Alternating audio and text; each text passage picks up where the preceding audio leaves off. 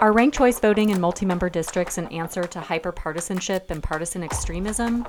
In this episode, we talk with Rob Richie, who has been the leader of FairVote since co founding it in 1992, and with Damon Motz-Storey, who was part of efforts to adopt ranked choice voting and multi member districts in the city of Portland, Oregon in 2022. Welcome to Politics is Everything, the podcast of the Center for Politics at the University of Virginia. I'm Carah Ong Whaley. My name is Cameron Golstead. Cameron, thank you for having me on today. I am a currently an intern at the Center for Politics, and I am a fourth year majoring in history and foreign affairs. Enjoy our conversation. Rob Richie, welcome to welcome to Politics is Everything. We're so grateful uh, for your time today.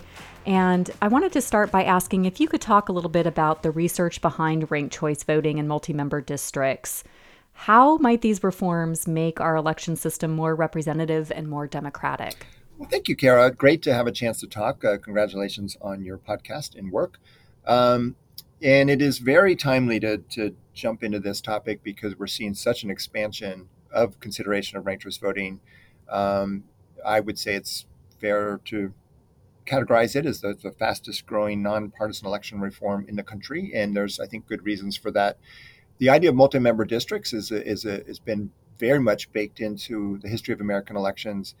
There's some complications of how one talks about it, but it is something that has been used by almost every state at one point for congressional and/or state legislative elections, and um, including Virginia. And and it's um, really interesting, I think, to to think about them together, which is which is which has become our sort of north star reform about how to really give voters as much control over their ballot and uh, effect on their representation as possible. And I think one way to think about them both is that the voter is moving beyond a single choice dynamic where they only get to say something about one candidate to be able to say more about the candidates. So, ranked choice ballot, you're getting to rank the candidates one, two, three. Um, you don't have to, but you are you are able to express your preferences in a meaningful way, and the candidates know that. So it sort of changes the engagement incentives.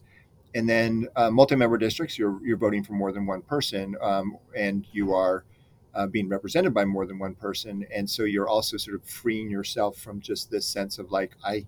I have a, you know, I can only do one thing on my ballot in this particular election, and that gives researchers a lot of uh, much richer uh, data to understand what voters are thinking, um, changes what what what voters do. It does create um, changes in what the ballot looks like and what results look like, and all of these things create opportunities for researchers. So Alaska has adopted um, ranked choice voting for its federal elections.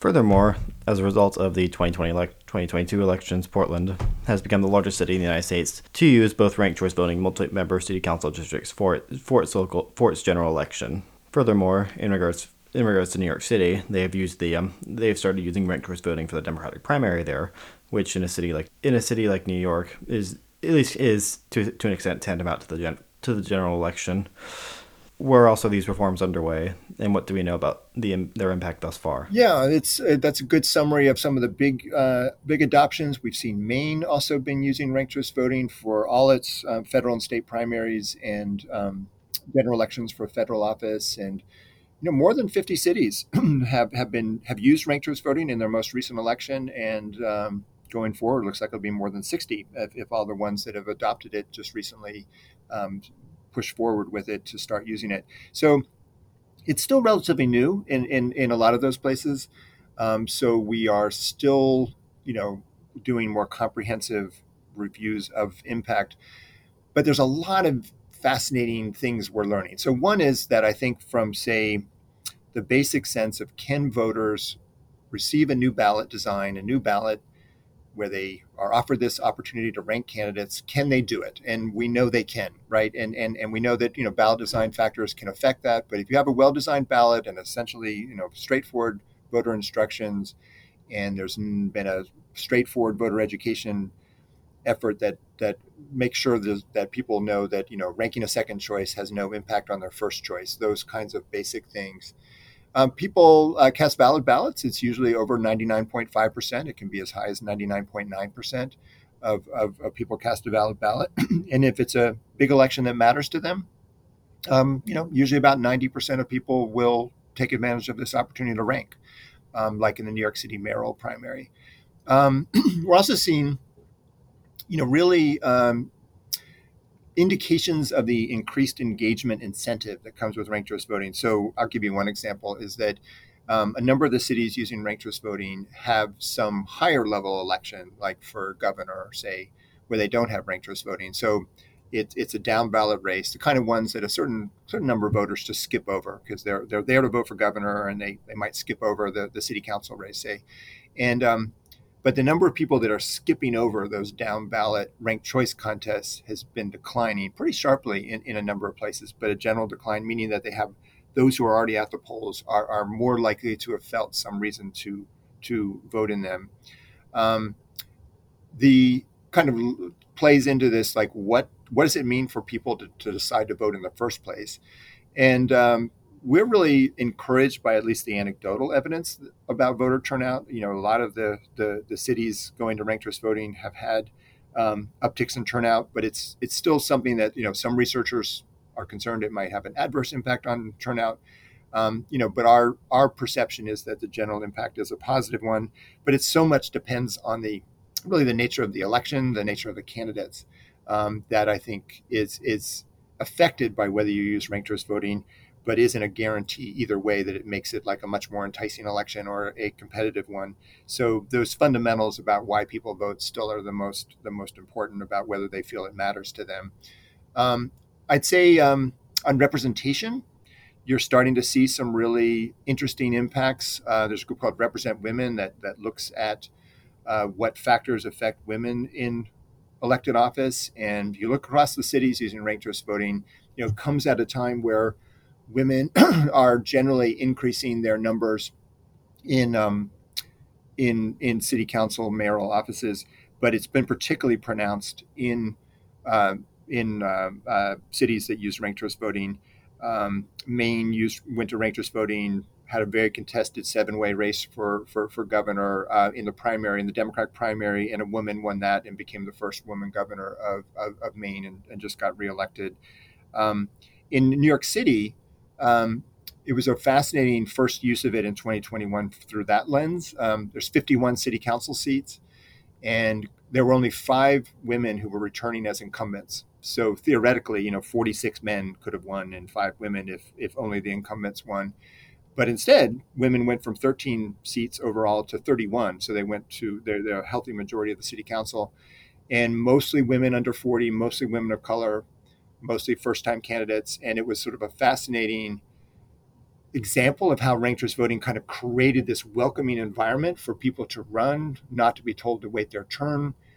Voters could look at more than one candidate um, running and, and, and crowdsource an outcome. And, you know, a fascinating opportunity to kind of someone to emerge. And I'll sort of conclude by saying that the Alaska congressional race this year was a great example of that too, where you had a woman uh, who is is is for certain going to be winning the the full two um, two year term. A woman named Mary Peltola, who's the first Alaska uh, native to ever serve in uh, Congress from Alaska.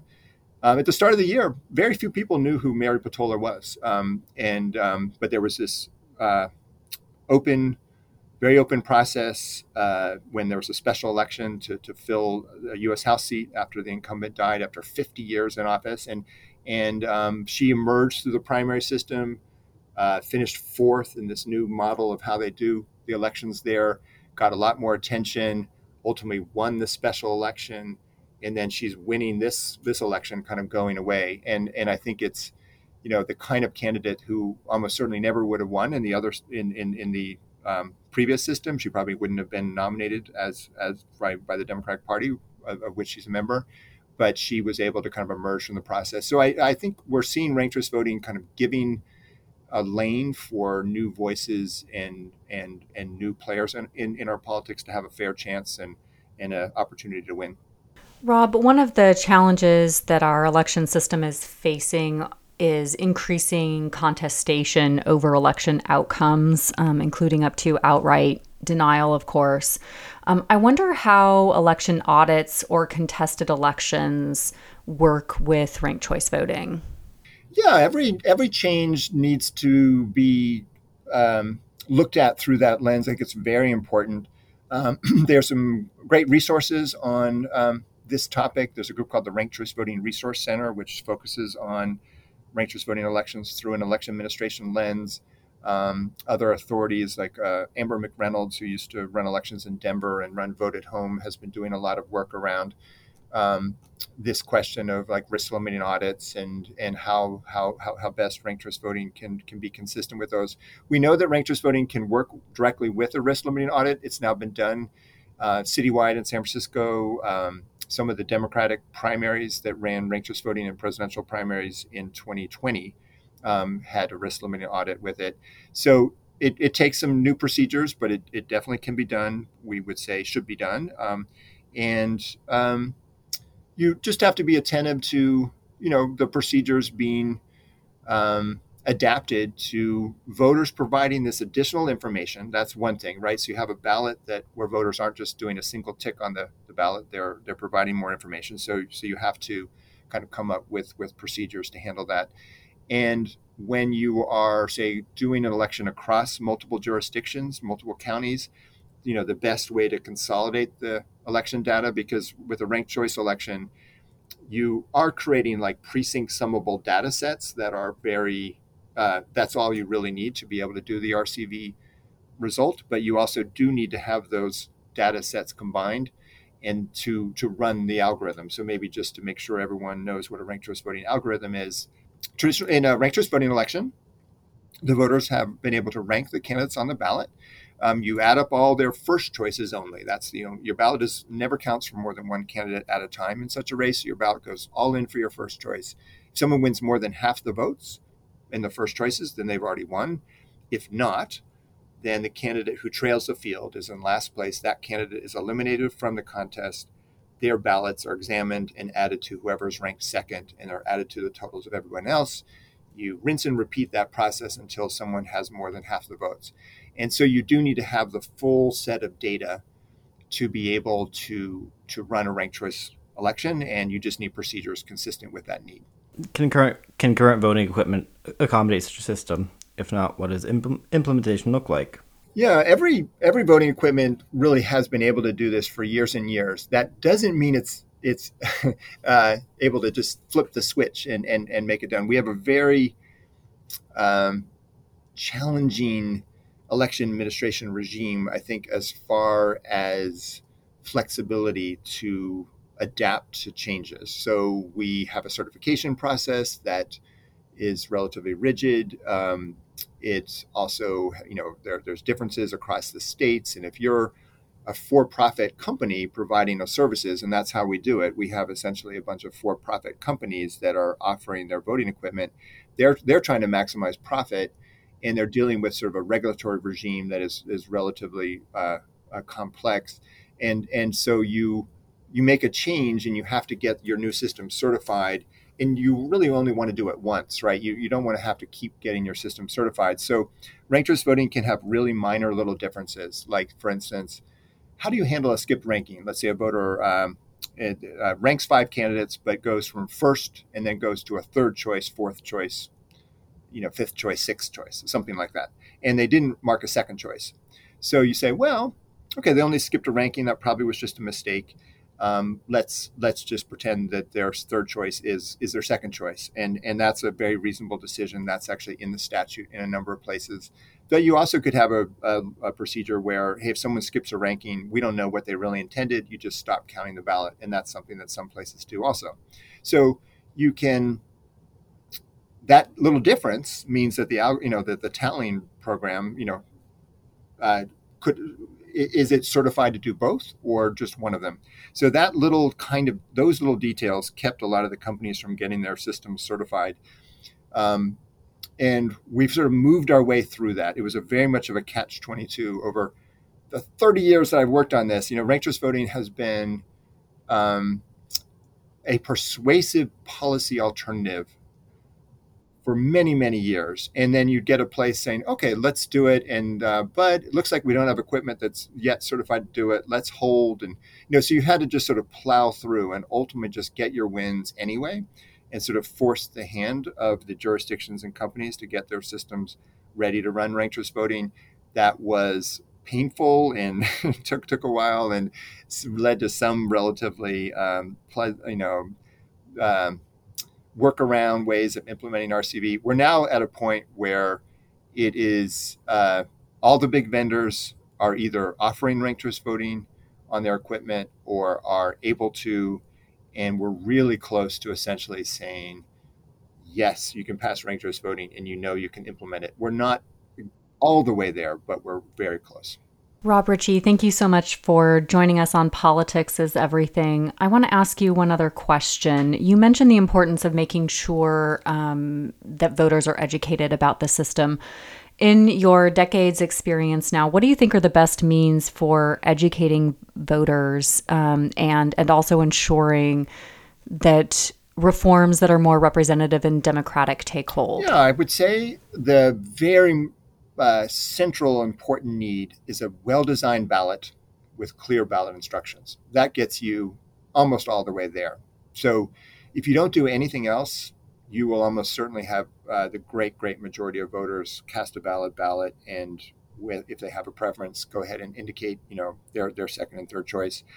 The thing you do want to do as well, though, is to make people feel comfortable and relaxed about doing it. So, if if you haven't done any education, and you get you come in, you see a ranked choice ballot, the voter doesn't know what those rankings going to mean, right? Is it a point system? Am, am I giving, you know, five? Excuse me. I don't know why my voice is a little uh, rumbly today. okay, I'll start over again. Um, is it a point system? You know, is is it five points for your first choice and three points for your second choice and one for your third choice, the way it is for say the Heisman Trophy?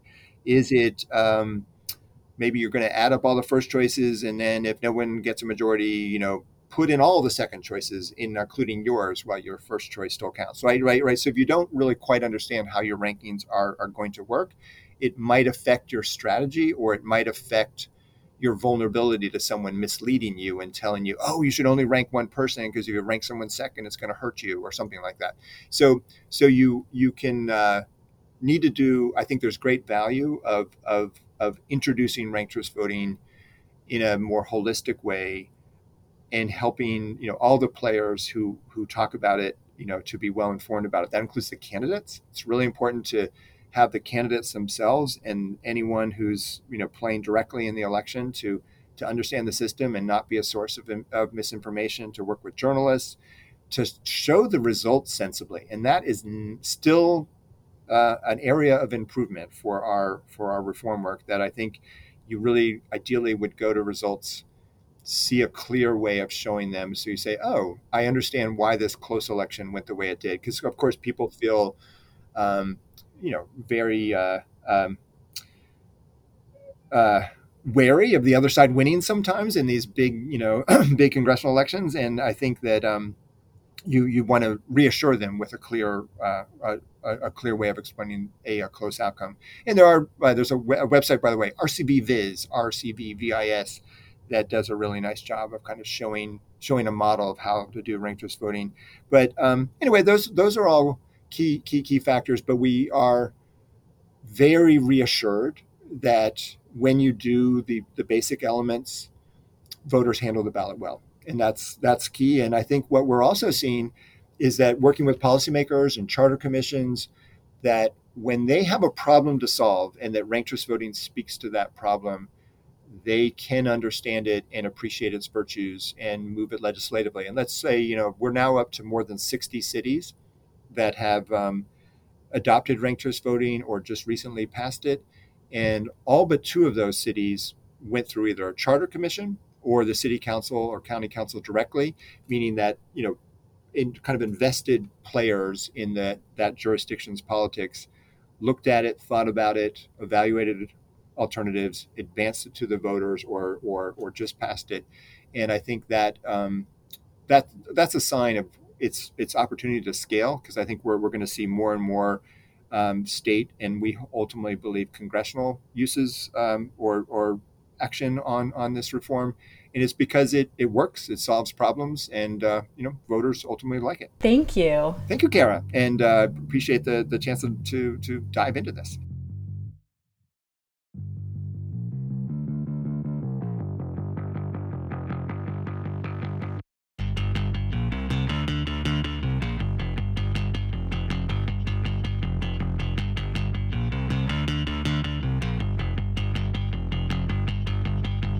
Damon, thank you so much for joining us on Politics is Everything. Um, I wonder if you can just start by talking a little bit about how Measure 26228 came about in Portland uh, and, and what is in this measure.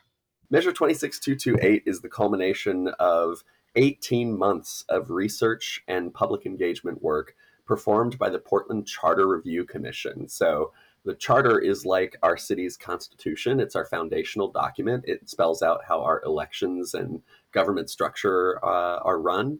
And uh, we are we were up for a ten year review of our charter, which is uh, a process that uh, uh, is very inclusive and democratic. Uh, Twenty people are appointed by our city council to take a close look at our city charter and say what needs to be updated about it, what needs to be changed.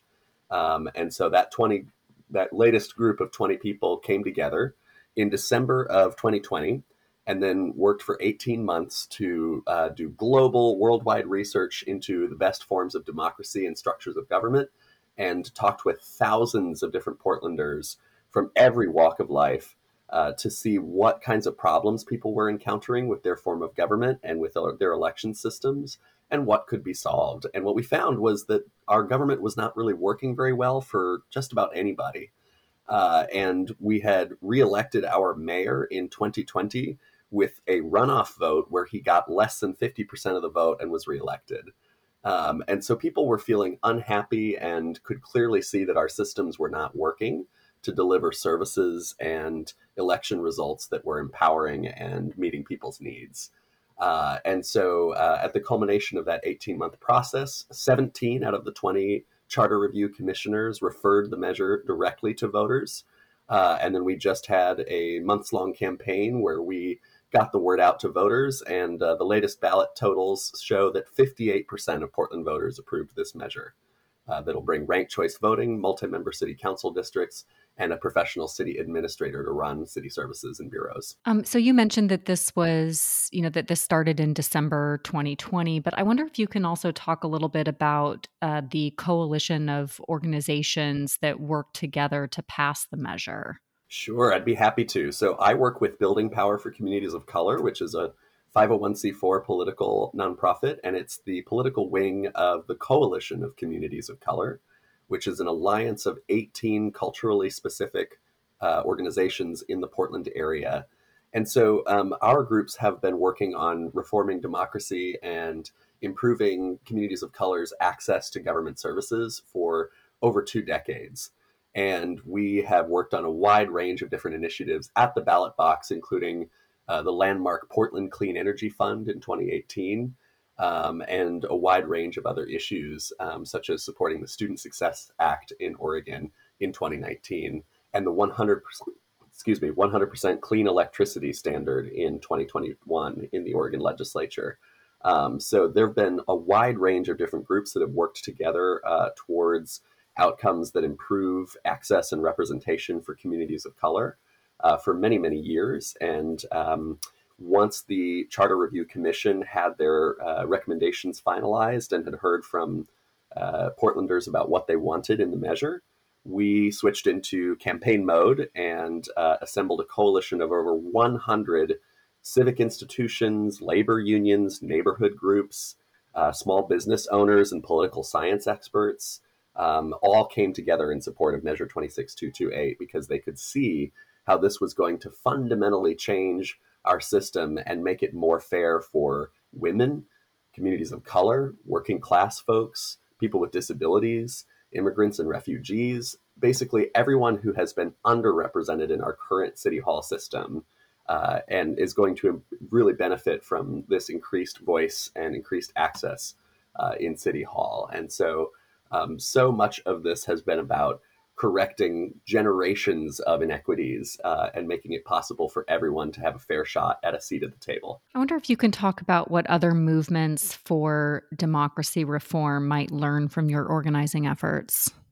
Yeah, that's a really great question. So I think one of the really key things is um, it's so important for uh, groups to work in partnership with each other. And I think there's a lot of uh, fantastic, wonderful democracy advocates nationwide who get very excited about the idea of a local initiative in a different part of in some part of the country. But if there isn't somebody locally who's excited about that initiative it's not going to work. Uh, we see this uh, sometimes referred to as parachuting right? Sometimes groups will parachute into a community and hire signature gatherers or uh, uh paid canvassers to, um, push for an initiative. But uh, voters especially in places in the west like in oregon uh, have a really good indicator and sensor for something that's nonsense and something that's not uh, locally supported by the community groups and institutions that they know and trust. Uh, so the thing that worked so well in Portland for this measure is that um, we had a local democratic process for reviewing our city charter, its founding document, and we worked collaboratively uh, in a coalition to make sure that uh, community voices that are not often heard in those public input processes uh, can be were heard in this particular process, um, including people experiencing homelessness uh, and immigrants and refugees whose uh, first language is not English. All had input in this process, and so it was truly a ground up, widespread process to build this measure uh, and use it to respond to the problems and struggles that Portlanders are experiencing. Um, as opposed to you know sort of a top-down approach where you know somebody comes to a community and says, "I think this system will will make your city work better and you should use it." This was really about uh, communities from every walk of life in Portland coming together and saying our system isn't working. We need to look for alternatives that are going to serve us better and give everyone a voice. Uh, and then that meant that uh, really natural organic partnerships started to develop between uh, local groups like the coalition of communities of color uh, and national groups that have been researching things like ranked choice voting in multi-winner districts uh, for many many decades right? So that meant that uh, the experts and the local community members were coming together, including with local experts and you know political scientists at Portland area universities, for example, um, were all teaming up to advance a common cause uh, that we knew was going to increase uh, voter participation and engagement uh, and create avenues for people to engage with City Hall productively and get their problems solved. So now that the measure, now that Measure 26228 has passed, what does implementation look like and what do you hope is going to be achieved in terms of outcomes? Yeah, great question. So implementation has already begun. It's a tight timeline. Uh, in November of 2024, just two years away, we will be using our first election using the new ranked choice system to elect uh, 12 city council members, three from four different districts each. Uh, and we'll use that using uh, proportional ranked choice voting. Uh, and so that's very exciting. It's also a very fast timeline. So, right away, the city of Portland is already accepting applications for its new district commission. So, this will draw the boundary lines of the four different city council districts. And so they're recruiting 13 community members uh, who will be uh, approved by the mayor and city council to serve in 2023 on this commission to figure out where those dividing lines are going to be. So those districts need to be compact and contiguous. Uh, they need to be equal in population size, and they must not dilute the voting strength of linguistic and ethnic minority groups um, and they cannot divide communities of interest. So the same rules that apply to stopping gerrymandering at a state legislative or congressional level apply to the districting process for our new city council districts. So that's a very important body of work. There will also be a salary commission that will set the compensation levels and structures for our new city councilors. Our old system is five city council members who are all elected citywide and they all directly oversee bureaus and city services. Uh, we're moving away from that to 12 city councilors who can focus just on policy making and working together to solve higher level problems with uh, their constituents. So that naturally means that we can kind of uh, we, we don't have to pay them for the uh, uh, role of directly overseeing city bureaus, um, and they can also share up uh, resources on certain things like constituent services because three city council members will uh, be sharing one district with each other. So there will be some nice efficiencies that come from that. Uh, so those are some of the nuts and bolts and nitty gritties of the implementation process. Uh, there's all sorts of other things that are going to need to be figured out as well, such as the hiring of our first city administrator and uh, working with our elections departments to figure out, um, you know, what kinds of systems they're going to be using to count and tabulate the ranked choice ballots. Uh, thankfully, we have a lot of good examples to look to. Cambridge, Massachusetts has been doing this since the early 20th century, and there's worldwide many cities uh, in places like Scotland, Ireland, Australia, and New Zealand that have been using this multi winner ranked choice system for a long time. So we have lots of different options to choose from in terms of the actual system that will deliver uh, this voting system. Uh, and I'm very optimistic that this two year timeline is going to run very smoothly because we've already had essentially two years of getting ready for it as the Charter Commission has built this measure. The city of Portland has been getting ready for the possibility of voters approving this measure uh, and doing its research around uh, figuring out what sorts of um, tools need to be in place for this transition to occur. So it's going to be a fast timeline, but it's also so exciting because um, you know there's no time to waste. Portlanders have been waiting for a long time for a uh, government and democracy that works better for everyone. And so people are really eager to get started with this new system. So I have one final question for you, Damon. Uh, thank you so much for for taking the time to talk with us and share this exciting news coming out of Portland. I wonder, you know, just looking ahead and, and perhaps based on the, the, the many many conversations, thousands of conversations that you've had with voters um, and and residents in Portland, one of the concerns about ranked choice voting um, has been that you know it's it's too confusing and it might be too hard to learn. You know, what are your sense of barriers or obstacles to uh, teaching and learning how to use ranked choice voting?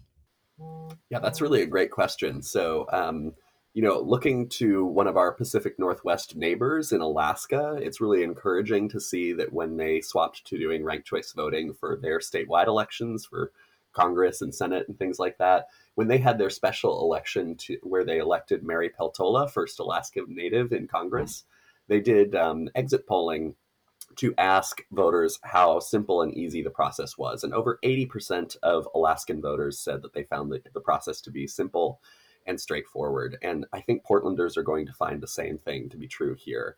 People just like ranked choice voting better because they feel like they don't have to make, uh, you know, sort of lesser of two evil kinds of choices on their ballot. Um, and whether one person wins or three person three people win in uh, a ranked choice voting election, the ballot still looks the same for voters. And so we're going to be really emphasizing that yes, it's going to be a little bit of a complicated process to um, you tabulate uh, the votes for those three winners in a city council district, but voters can rest assured that they all they have to do is rank their candidates in order of preference and show their full preferences on the ballot. And I think folks are going to be really happy with what they see. Uh, the results are going to be. One of our local news uh, papers recently did a sort of a, an experiment with uh, characters from Mother Goose fairy tales uh, and they ran a bunch of ranked choice voting t- style elections for those characters. And they found that pretty much every time uh, a voter was going to get one of their favorite choices elected. Um, and so that's really the the sort of the core backbone of this of this process and this system. And the reason why it works so well is that you've got basically a system that guarantees 75% or more of a city council district is going to feel represented by at least one of their three representatives on the city council. So these are the kinds of things that we're going to be telling to Portland voters. We already have been able to do a lot of voter education in the course of the campaign, but we couldn't reach everyone. And it is really important for us to build a strong understanding of this system with folks. And so we're going to be using all kinds of different tools and uh, mechanisms and storytelling techniques to get the word out in different ways to different communities in different languages too so that everyone has a good understanding of what the system is why we're using it and why it gives people of color women working class people more voice and more choice and better representation in city hall Well, Damon, thank you so much. We look forward to watching as as you move into the implementation phase and also seeing some of those resources which I'm sure are going to be useful to other communities looking to adopt ranked choice voting. Thank you so much. It's been such a delight to be a part of this show and thank you for talking with me. Hi podcast listeners. Thank you for tuning in to this episode of Politics is Everything. Editing and production was done by me. Our theme song is Let's Boogie by Chris Faze. Learn more about the Center for Politics and its work to strengthen democracy on our website at centerforpolitics.org. Be sure to also follow us on Twitter at center number four politics. You can also send us a recording of your questions or ideas for strengthening democracy to goodpolitics at virginia.edu. Until next time,